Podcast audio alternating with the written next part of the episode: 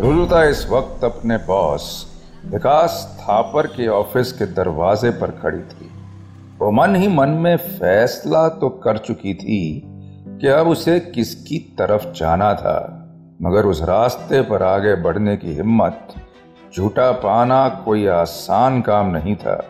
कुछ देर ख्यालों से लड़ने के बाद उसने गहरी सांस ली और ऑफ़िस के अंदर जा पहुँची। ऑफ़िस के अंदर विकास पहले से ही उसका इंतज़ार कर रहा था। उसके अंदर आते ही विकास ने एक फ़ाइल में देखते हुए एक गंभीर आवाज़ में कहा, Rujuta I was waiting for you मुझे सूर्यवंशी केस से रिलेटेड सारे लोगों की प्रोफाइलिंग चाहिए। वैसे ये केस इतना पेचीदा नहीं होगा क्योंकि मैंने सुना है कि वो Shalini she doesn't even have a lawyer yet sir पगली लड़की है। ये सुनकर रुजुता ने हिम्मत जुटाते हुए कहा, पहले लॉयर नहीं था, सर, पर अब है उसके पास. विकास ने थोड़ा हँसते हुए कहा, कौन है जो मेरे सामने खड़ा होने वाला है? बस भी सब ब्लडी स्टूपिड गाय ये सुनकर रुजुता ने हल्की खींच के साथ कहा, पता नहीं, सर स्टूपिड है या नहीं, पर वो आपकी स्टूडेंट है, सर। मैंने मैंने डिसाइड किया है कि शालिनी का केस मैं लड़ूँगी। ये सुनकर विकास हैरानी भरी आँखों से रुजुता को एक टक देखता ही रह गया और रुजुता भी अपनी आँखों को उठाए सामने विकास को ही देख रही थी। विकास ने खुद को संभालते हुए एक चिढ़ती हुई आवाज़ में कहा what what the hell are you talking about मज़ाक बंद करो और काम पे ध्यान दो, रुजुता। बहुत काम करना है हमें। रुजुता, वहीं खामोश खड़ी रही। और फिर तबाक से बोली आई एम सीरियस मुझे लगता है शालिनी इनोसेंट है। और मैं ऐसे ही उसे गलत केस में फंसता नहीं देख सकती। विकास के चेहरे पर हैरानी की जगह गुस्से के भाव आ चुके थे अब। उसने लगभग चीखते हुए कहा, तुम लड़ोगी। हा? तुम लड़ोगी उसका case. Have you gone mad you bloody junior assistant हाँ? अब तक काम ठीक से सीखा भी नहीं है तुमने। और विकास थापर के अगेंस्ट केस लड़ने चली हो? रुजुता ने एक सहज सी आवाज़ में कहा, सर, मैं जूनियर लॉयर ज़रूर हूँ, पर इतना तो जानती हूँ कि सच के लिए मैं इस प्रोफेशन में आई थी। लेकिन अब लग रहा है जैसे सच के लिए लड़ने वालों की बहुत कमी है यहाँ। That's why I have decided to fight for the truth सुनकर विकास ठहाका मारकर हंसने लगा। उस हँसी में रुजुता के लिए बेजती के भाव थे, जिन्हें वो साफ़ सुन पा रही थी। विकास ने हँसी को रोकते हुए कहा, अपने करियर की अपने करियर की शुरुआत में ही सुसाइड करना चाहती हो। Stupid girl if you wish that then I shall fulfil it खत्म कर दूँगा मैं तुम्हें। समझी? खत्म। I will stamp you out and now hell out of here. ये बात जाकर रुजुता की आत्मा पर लगी। मगर उसने बिना आवाज़ ऊँची किए हुए कहा थैंक यू सर बस, आपका आशीर्वाद चाहिए था मुझे. And now may the best man और in this case may the best woman win और इतना कहकर रुजुता वहाँ से चली गई। उसकी आँखों में डर दूर दूर तक नहीं था। बस एक सवाल था, क्या जो उसने किया ठीक किया था। कहीं गलती तो नहीं कर रही थी वो। मगर अब यह सवाल बेमाना था। गोली बंदूक से निकल चुकी थी अब। और कहा किसी जाकर लगेगी? बस ये कहना थोड़ा मुश्किल था। इस केस को लेकर हर जगह अलग अलग तरह के रिएक्शंस देखने को मिल रहे थे।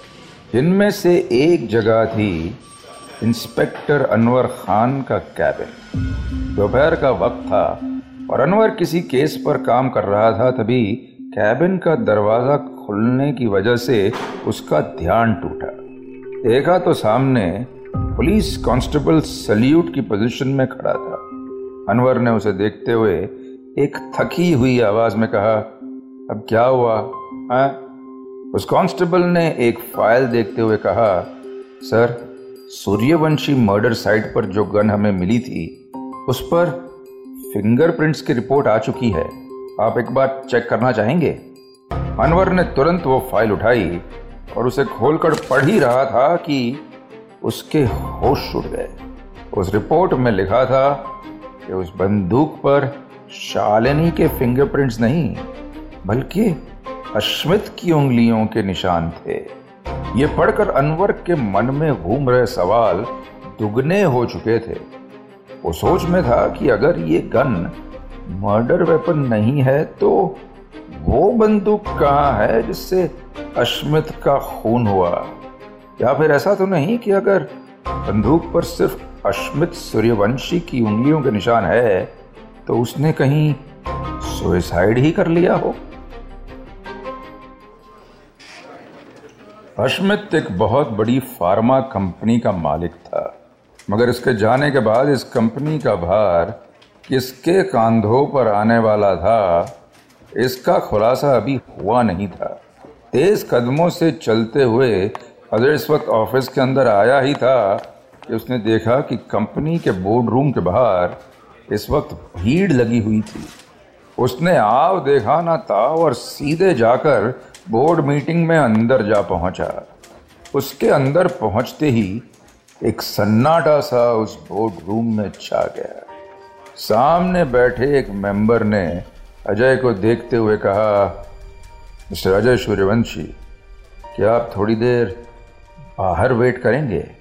एक ज़रूरी डिस्कशन चल रहा है यहाँ। सुनकर अजय के चेहरे पर एक ताव आ गया। उसने एक उतावलेपन के साथ कहा यह कंपनी मेरे बाप की थी और मेरा भी कोई हक बनता है इस पर, समझे? और मेरे प्रोजेक्ट का क्या हुआ? पिछले तीन दिनों से मैं अप्रूवल का वेट कर रहा हूँ। मेरे क्लाइंट्स मेरे सर पर बैठे हुए हैं। उसके बारे में मुझे अब तक कोई अपडेट क्यों नहीं मिला? ये सुनकर सामने बैठे एक बोर्ड मेंबर ने आस पास देखते हुए कहा, देखिए आपके फादर की डेथ के बाद इस कंपनी के सारे बड़े डिसीजंस लेने की अथॉरिटी सिर्फ़ उनकी वाइफ शालिनी सूर्यवंशी के पास है। और आपके इस प्रोजेक्ट पर अप्रूवल भी सिर्फ़ शालिनी दे सकती है। ये सुनकर अजय के पैरों तले ज़मीन ही खिसक गई। उसके अपने पिता की कंपनी में उसे अपनी बात तक रखने की इजाज़त नहीं थी। और हाथ भी फैलाना था तो किसके सामने? जिसे वो अपना सबसे बड़ा दुश्मन मानता था। उसने खींच के साथ कहा, आप लोग यहाँ बैठे क्यों हैं? He was my father and I now own what he own once सामने बैठे एक मेंबर ने कहा लीगली देखा जाए तो आपका इस कंपनी पर कोई राइट नहीं है। अश्मित सर की विल के अकॉर्डिंग उनके जाने के बाद सारे राइट्स शालिनी जी के होंगे। ये सुनकर अजय का गुस्सा खून बनकर उसकी आँखों में उतर आया। देखने से तो लग रहा था कि अजय अब कोई ना कोई हंगामा तो ज़रूर खड़ा करेगा। मगर वो कुछ देर गहरी साँसें लेते हुए वहीं खड़ा रहा और बिना कुछ बोले ही पलटकर वहाँ से चला गया।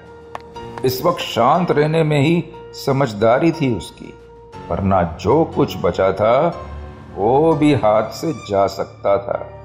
ऑफ़िस से बाहर निकलते हुए उसके मन का गुस्सा शालिनी के साथ साथ अपने पिता अश्मित के लिए भी उफान भर रहा था। रात के ढाई बज रहे थे। गहरे अंधेरे से सनी हुई गली में मौत सी खामोशी पसरी हुई थी। लेकिन इसी खामोशी के बीच अर्जुन होठों में सिगरेट दबाए हुए पैदल चले जा रहा था। तो कभी रास्ते के दूसरे छोर की तरफ़ देखता तो कभी अपनी घड़ी की तरफ़। उसके हाव भाव से साफ़ पता चल रहा था कि वो किसी का इंतज़ार कर रहा था। तभी दूर से आती एक कार की हेडलाइट से उसकी आँखें चौंधिया गई। देखते ही देखते कार पास आई। उसके सामने आकर खड़ी हो गई। सिगरेट को फेंकते हुए अर्जुन उस कार के पास आया। इस बीच कार का शीशा धीरे से नीचे हो चुका था। मगर अंधेरे के कारण अंदर बैठे आदमी को देख पाना नामुमकिन था। पास आकर अर्जुन ने झुकते हुए कहा, इतनी देर क्यों लगाई? कब से खड़ा हूँ मैं यहाँ? ये सुनकर उस आदमी ने एक गंभीर आवाज़ में कहा, काम की बात कर, क्यों बुलाया मुझे? ये सुनकर अजय ने मुस्कुराते हुए कहा, देखो, अब इस गेम में रिस्क बढ़ता जा रहा है। पैसे थोड़े ज़्यादा लगेंगे। कल वो पुलिस वाला आकर मुझे मिला। अमाउंट बढ़ाना पड़ेगा साहब। समझ रहे ना आप? ये सुनकर उस आदमी ने हँसते हुए कहा किस बात के पैसे तुझे जिस काम के लिए रखा था वो तो शालिनी ने खुद ही कर लिया। वो खुद अपनी मर्ज़ी से ही इस केस में हारना चाहती है। ये सुनकर अजय ने हैरानी भरी आवाज़ में कहा यह गलत बात है।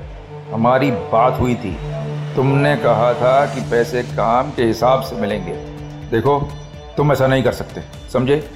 ये सुनकर उस आदमी ने बस इतना कहा, काम खत्म हो चुका है बेटा। जितना मिला है, उतने में खुश रहे। वरना तेरी ज़रूरत तो मुझे वैसे भी नहीं है। समझा तू? बस ये कहते ही वो कार वहाँ से चली गई। अर्जुन घबराया सा, उस कार को जाता देख रहा था। आखिर वो आदमी कौन था? और शालिनी से उसका क्या लेना देना था? रात काफ़ी हो चुकी थी, मगर अपने घर में बैठे हुए रुजुता की आँखों से नींद कोसों दूर थी। शालिनी की फ़ाइल पढ़ते हुए उसकी उलझन बढ़ती जा रही थी। शालिनी की फ़ाइल में इस बात की गुंजाइश तो थी कि मर्डर उसने किया था। मगर ऐसा कोई भी सबूत नहीं था जो सीधे सीधे उसकी बेगुनाही को साबित कर सके। मगर अब पीछे मुड़ने का वक्त नहीं था। वो इस केस को किसी भी हालत में शालिनी के लिए लड़ना चाहती थी। भले ही अब उसे कोई भी कीमत चुकानी पड़े। रुजुता अपने दिमाग को बार बार दौड़ाने की कोशिश कर रही थी कि तभी उसका फ़ोन बजा। इस वक्त कौन हो सकता है? उसने एक नज़र फ़ोन को देखा तो ये कोई अननोन नंबर था।